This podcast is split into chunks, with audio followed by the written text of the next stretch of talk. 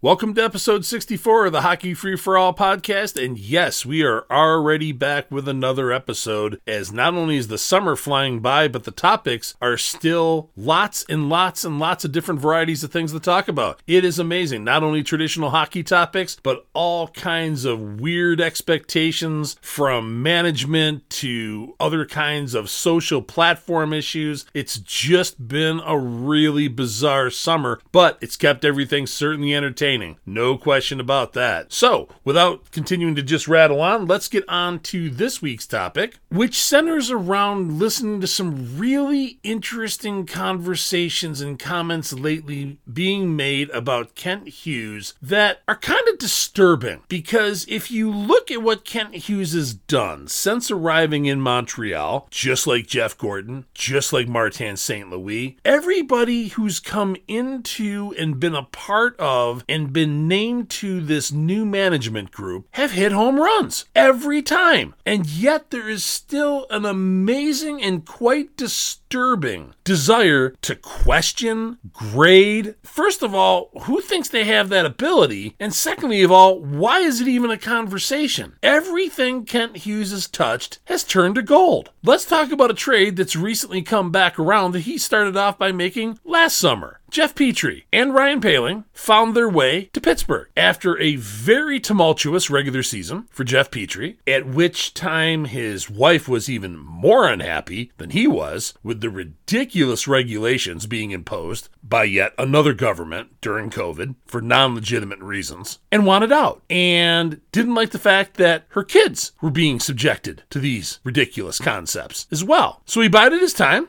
finished out the season, didn't cause any particular issues on the roster or anything else as far as chemistry issues, room chemistry, balance, all those things that people love to talk about, and found his way to Pittsburgh. And in return, Montreal got a fourth round pick and defenseman Mike Matheson, who everybody wanted to question, which was really bizarre because Mike Matheson is a hometown native, which everybody is always talking about how there should be more of. My God, there should be more of an influence, more of a presence. There should be more of a sheer number of people from the province of Quebec on the Montreal roster. And yet people wanted to question this guy before he even got his feet on the ground. As it turns out, Matheson goes on to have a career career year, even after missing games of injuries, scores, I believe, a career high point total for last year. Maybe I'm wrong on that. Petry has a abysmal year in Pittsburgh, and now, moving to this year, in this offseason, has returned to Montreal in the most bizarrest of trades as Montreal got themselves involved in the Erik Karlsson deal, really more of a facilitator. To be able to make that trade happen between Pittsburgh and San Jose, Montreal said, hey, well, how can we benefit from that? What might we get rid of as far as contracts on our end? And what might we gain in asset management? Not only player established, but draft picks, which of course Montreal went on to acquire a second round pick in the 2025 draft, defenseman Jeff Petry again, prospect 22 year old right winger Nathan Legare, did okay. Goaltending depth prospect Casey DeSmith unloaded the contracts of Mike Hoffman, who nobody thought Montreal was going to be able to do without some, at a minimal, retainment amount percentage of his contract. They retained none. Moved on from Rem Pitlick, who honestly became lost on the roster. I think in his inaugural year played very well, played above expectations. Last year, I think just became a lost player within the numbers and all the players transitioning in and out of the lineup. Decluttering the amount of forwards that Montreal is facing this season coming into because they had 16. Now they're down to 14. I have a feeling Legare will probably end up in Laval and as a depth player, if he makes the NHL roster, most likely is the fourth line right wing. Nothing wrong with that. That's not an inferior position or all. Well, anybody can make that. No, anybody can't make that. That is a valuable position as well. Maybe he becomes that right winger. Maybe he gets turned into another asset as part of a compensation package going to another team. Who knows? Nobody's a fortune teller, as we all know. But the big topic here Petry returns in a trade from Pittsburgh. So now Montreal really ended up with Petry and Mike Matheson both for Ryan Poehling. Unbelievable. No, I don't think anybody would have predicted that kind of outcome for that trade. But it was done with the fact that Montreal knew, as an organization, and Jeff Petry knew that he wasn't going to play here this time. He knew that. Based on the way that he left previously, there was no way Montreal was going to disrupt the chemistry. Montreal was going to create just as overloaded of a defense as they were trying to already deal with an overloaded offense, so that made no sense. So he was going to get traded. And everybody was like a vulture going, when's it going to happen? When's it going to happen? When's it going to happen? Uh, when it's supposed to? Really? This isn't like done for people's conveniences. This isn't done with a predetermined clock or calendar. Trades happen when they best serve an organization, as everyone well knows. That's not a secret or some type of miracle advice or some type of golden, oh my God, how did you know that? It's common sense. So Petry was back for a little bit. Now, of course, has been traded to the Detroit Red Wings. Montreal, I think, made a statement. You talk about an organization going to the extreme for a player and his family. Not only was he not coming back to Montreal, he got traded to the Red Wings in the state of Michigan, his hometown which everybody had to think that Michigan and Texas were the preferred locations this time around, as his family's from Michigan, her family's from Texas. Obviously, they deeply wanted their families, one of or both of, more involved in their children and their family, which is nothing wrong with, fantastic. So he gets traded to Detroit. In return, Montreal gets Gustav Lindstrom, who is 24 years old, right handed defenseman. So Montreal gets more right handed depth. Upside to be determined. The guy has played 158 NHL Games in a unspecified role. So how comfortable is a player going to be in an unspecified role? I mean, players certainly going to do everything they can. Obviously, they want to showcase their skills but you can only do so much if you're not given a regular spot, line mates, expectations, and you're just kind of, okay, let's see what you got. Well, you're going to prove then what you got. But it's going to be a lot different than being, okay, you're going to know from game to game, I'm going to be on this pairing. I'm going to play with this player. I'm going to be out in these situations. Makes a huge difference in how you are able to apply your talents, skills, and performance in the end result. And Montreal gets a fourth round pick. Now, could Montreal have gotten more for Petry? Yeah, this was done for a number of reasons. Yeah, compensation is important for teams. Best positioning the teams in trades is important. And Montreal fared very well in this. It's not like they put themselves in a bad situation. That being said, this was more of, for the people that still want to question Kent Hughes, his 25 years as a player agent. And player agents, yes, player agents are concerned about and supposed to get you the greatest payday, if you will, from contract to contract. But they're also deeply involved in your personal life. How does your career affect your family? What's the preferences of your family? What's your preferences? What country do you want to play in?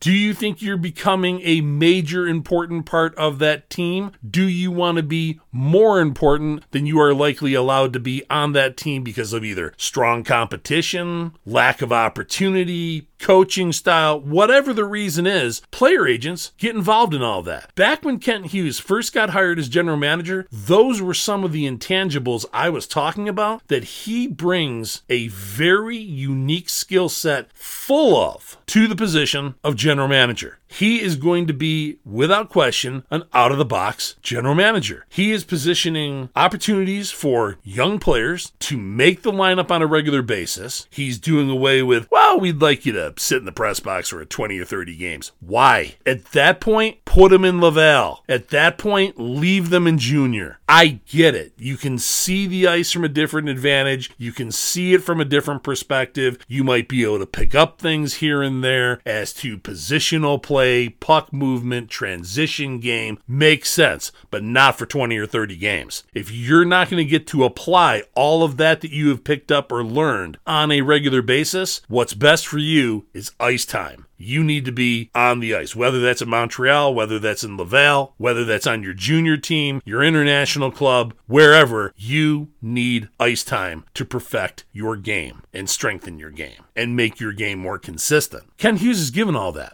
There isn't a trade he's yet to make including his involvement right up to the Erik Karlsson trade, that he has not come out the winner of that trade. I just do not understand the constant questioning of Kent Hughes. Is it jealousy? The guy is a phenomenal general manager, and for those that have followed the Montreal Canadiens for a long time, he's the best general manager that's been in Montreal since Sam Pollock. Martin St. Louis is already become the best coach in Montreal since Scotty Bowman. Jeff Gorton has already become the best next executive in Montreal, fill in the blank. Yeah, there's been other crowd favorites. There's been other people that have been given, oh, should we say, status that they may or may not have lived up to. But these guys have already put their stamp on the team and have already turned around a team that had absolutely no type of development department at all. Montreal's been able to draft fairly well for a long time. Bergevin drafted far better than most people and left Montreal a treasure chest best of prospects that they'll now be benefiting from, especially from Cole Caufield onward. Okay. Also in Cole Caufield's draft, you'll have the Jason Strubles. Also, prior to that, you had Jordan Harris in 2018. And then, of course, in 2020 and 2021, those drafts are just phenomenal for Bergevin. So Montreal's been able to draft fairly well. Montreal's problem up to the Jeff Gorton administration has been player development because they've brought up the Alex Galchenyuks way too early. Jesperi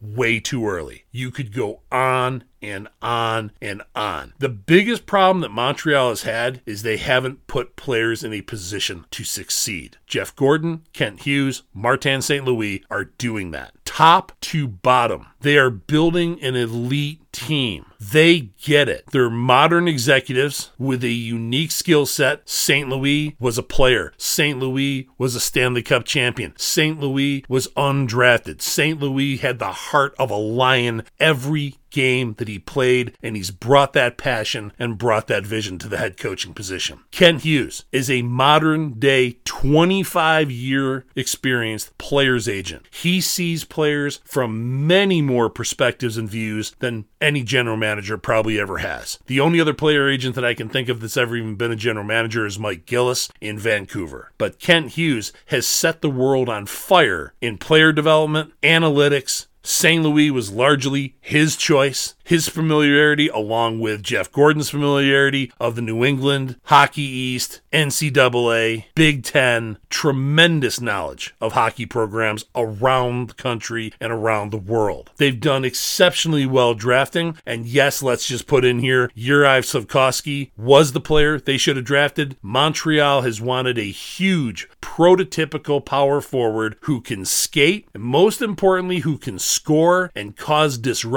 in front of the net and that's exactly what they got. Anybody that's judging Juraj Slafkovsky on 39 games only that he got to play, not even by choice, but because he was limited to by injury, is out of their mind. If you're going to sit there and say, well, he only got 10 points in 39 games last year, he's dud. He's a waste of a first pick overall. Really? 39 games only? It would be hard for somebody to call themselves a relevant hockey fan and have any knowledge of the sport making a judgment like that. That would be horrendous. Jeff Gorton, a modern general manager, assistant general manager with the Boston Bruins, general manager with the New York Rangers, has his pulse and is one of the most well respected and connected men in the National Hockey League from the league office all the way down to college and further down ranks than that as far as personnel, coaches, athletic directors, knows an unbelievable amount of people. So I don't get it. How are people questioning these guys? People are also wanting to question Kent Hughes' trade for Alex Newhook. Oh, you know, I don't know. I don't know if I would have given away the 31st and 37th pick. Well, I wanted Montreal to pick Alex Newhook in his draft because I didn't think Cole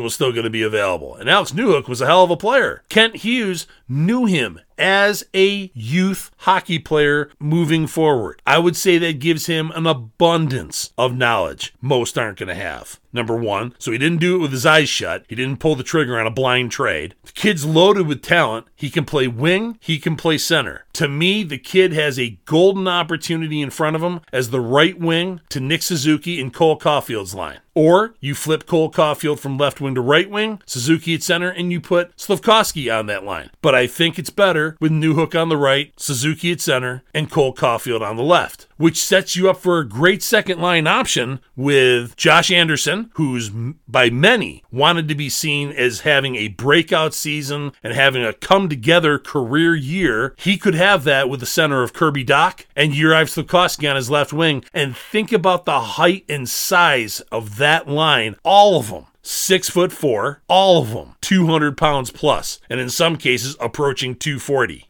That is a brutal second line to play against. They are going to do some serious damage. And getting back to Slafkovsky for a second, if he was to have a 20 goal, 20 assist season in his second year, is that like the end of the world or something? I mean, how many people expected him? He only had seven games of international experience before playing in the Olympics or in the World Cup Championships on TPS in Finland. Did anybody really think he was going to come over and be a 50 50, 100 point scorer? 50 goals, 50 assists, 100 points in his rookie year? Not likely. He's going to be a power forward. I think he's going to be a really good player. I think he and Logan Cooley are going to be the two best players to come out of the 2022 draft. Now, that said, my pick was Logan Cooley. We'll see. But if they both turn out to do really, really well, Montreal needs size. Everybody is always ready to scream at the first moment they can. Oh my God, man, how many small players are you going to have on your roster? How many more 5 foot 8, 5 9, 5 10, under 190 pound guys are you going to have? Well, everybody should be in love with Slafkovsky then. 6'4, 238. That's hardly small. He's a giant, even among most established NHL players. Give the guy a chance. He's played 39 games. Now, would I have started him in the NHL last year? No, I wouldn't have put him in the AHL either. I would have sent him back to TPS. Quite honestly, it's rare that I would ever start a player in the National Hockey League under the age of 20 years old. The exceptions to that I can think of are three Sidney Crosby, Mario Lemieux, Wayne Gretzky. Other than those three, Steve Yzerman started at 18 years old. There was a couple in his beginning, there was a couple of years that were tough for him. It's very rare. I think still the draft age should be 20. I think those extra years of development would turn out players if people are impressed with the talent level of these kids now. Imagine if they had two years to continue to excel and put their games together, how much even better they'd be. Now, do they eventually get there in the National Hockey League? Sure. Your Jonathan Toews's, your Patrick Kane, Sidney Crosby, Evgeny Malkin, Alexander Ovechkin. Yeah, absolutely. Those guys have all become stars. But to a lot of other players, those extra two years, yeah, of course they want to get to the NHL as quick as possible. That's the dream. That's what they've grown up obsessing about every moment of their life. They would hate to be have that put off any further. But if it could enhance their careers to the point of literally hitting the ice as a star and being more physically mature, able to handle that grind, which is unbelievable the grind that these guys have to deal with, the wear and tear on their body. Just look at the massive amount of injuries that Montreal has sustained the last two years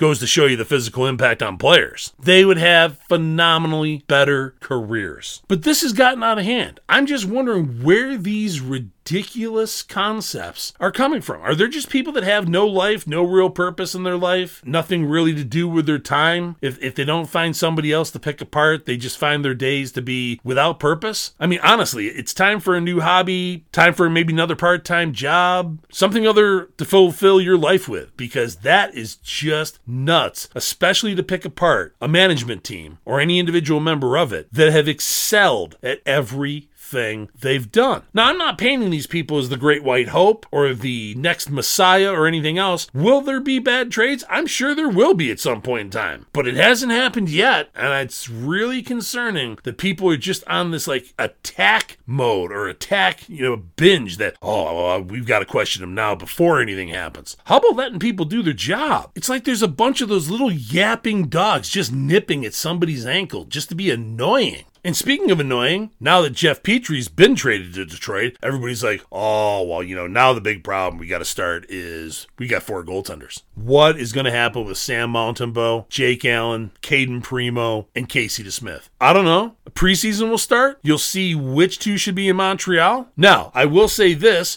when it's selected by the team, by the coaching, by the play of the players themselves, only two of those four are going to be able to stay in Montreal. You're not going to be able to carry three or four goaltenders all year. So somebody is getting traded in goal. Interestingly, although there's been conversation about Sam Montembeault's next contract and what that should be worth, even if he has a 60 game played, 2.20 goals against or less goals against average this coming season in 23 24, he is a $3 million goaltender for three years with his new contract. He hasn't put together a lights out number of years in a row. Let's be rational about this before anybody starts wanting to throw around five, six, or more million dollars per year. No. Montreal is not in a position to pay a goaltender that because Montreal is not that close to a Stanley Cup winning team right now. If they were three or four years ahead and had everything else in place and that was like the final piece, yeah, you could have that player coming off their initial contract signing their new long term high salary deal. They're not in that position. Sam Montembeault does not need to be signed to a five or six year, five or six million dollar contract. That would just be nuts. Moving forward in goal, Jake Allen's health has to be a concern. He was one of many players that were injured last year, as well as the year before. So that has to play into this. And which two of the four best work together? Cayden Primeau, unfortunately, when he was coming out of Northeastern, I thought had a real shot. He came out of Northeastern after two great years, came into the AHL, had a solid showing in the AHL. I'm like, wow, that was a steal in the seventh round. Unfortunately, since then, other than the AHL playoffs last season, briefly, because they got knocked out really quick in the AHL playoffs, he hasn't done much. At this point, he has shown nothing that would garner him getting the backup or starting position in Montreal. Regarding Casey DeSmith, I think there's a fair amount of internal information that he, I don't think, wants to play in Montreal. I don't think he was crazy about getting traded to Montreal. I think he wants to stay in the U.S. And there's nothing wrong with that if he does, but if that's the case, I have no doubt Kent Hughes will deal with that before the start of the season. He's not going to go into the regular season with that hanging over his head. He doesn't need that. The, again, another incredible accomplishment by this management team has been to defuse and eliminate all the locker room disruption, all the chemistry issues. If you want to be here, great. If you don't, we will get you moved out uh, in a way that best serves this organization. It'll get you out of here. Can't guarantee it'll be to where you want to, but you will get out of here because we want to make sure this organization is completely on board, completely in sync, and everybody wants to be here. Because if not, you have disruptions, and that's a problem. And as we're talking about goaltenders and the future of goal, there's already people that want to anoint Jacob Fowler as the next great Montreal goaltender. My God, he hasn't even started his college career yet at Boston College. He's been in the U.S. development program. Yes, Fowler had an amazing year last year by even a better playoffs Great. How about we let him go to Boston for at least a couple of years and see what his game transitions into? And if he's that great and he's the guy, perfect. But let's take it easy on the anointments. I still believe to this point, Jakub Dobes is the top goaltending prospect in the Montreal organization. And before anybody says, oh, great, that's not much to hope for, hey, he was a fifth pick out of the Big Ten, out of Ohio State, and has put together back to back very impressive years. He's 6'5, he's 200 pounds, so he's got the physical frame, he's got the tools. Yeah, does he need to work on some things like his lateral movement? Sure, I'm going to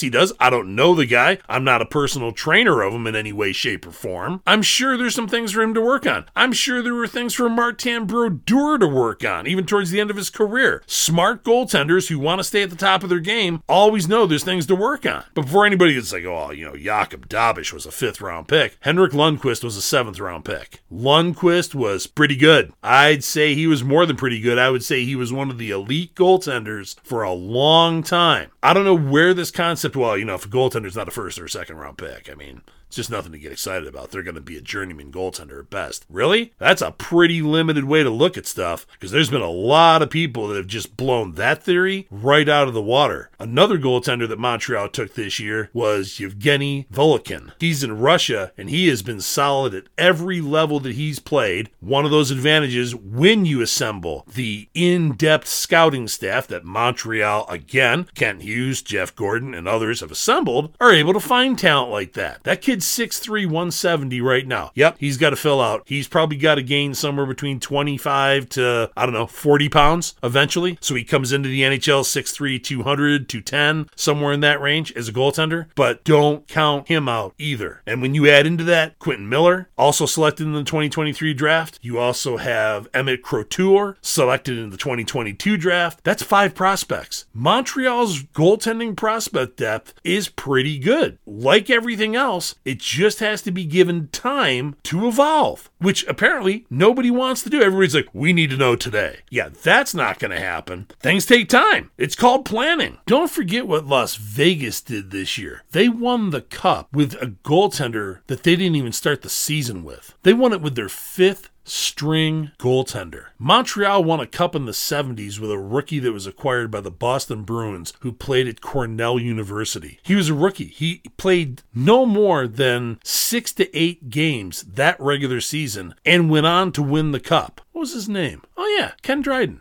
pretty good goaltender. Personally, I think the best goaltender, period. Two have played the game with the only other people in that conversation Vladislav Tretiak, Jacques Plante, Martin Brodeur. And Brodeur would be the first one off that list. As impressive as his career was, the fact that he played 70 plus games in multiple years, won multiple Stanley Cups, gotta say, Dryden, Tretiak, and Plante, hard to beat those three. I mean, at that point, it all becomes subjective, argumentative, personal personal preference, but statistically speaking, got to be the three best ever. Well, on that note, thank you for tuning in to episode 64 of the Hockey Free for All podcast. I am your host, Steven Stiles. Have an amazing week, and we will be back again soon.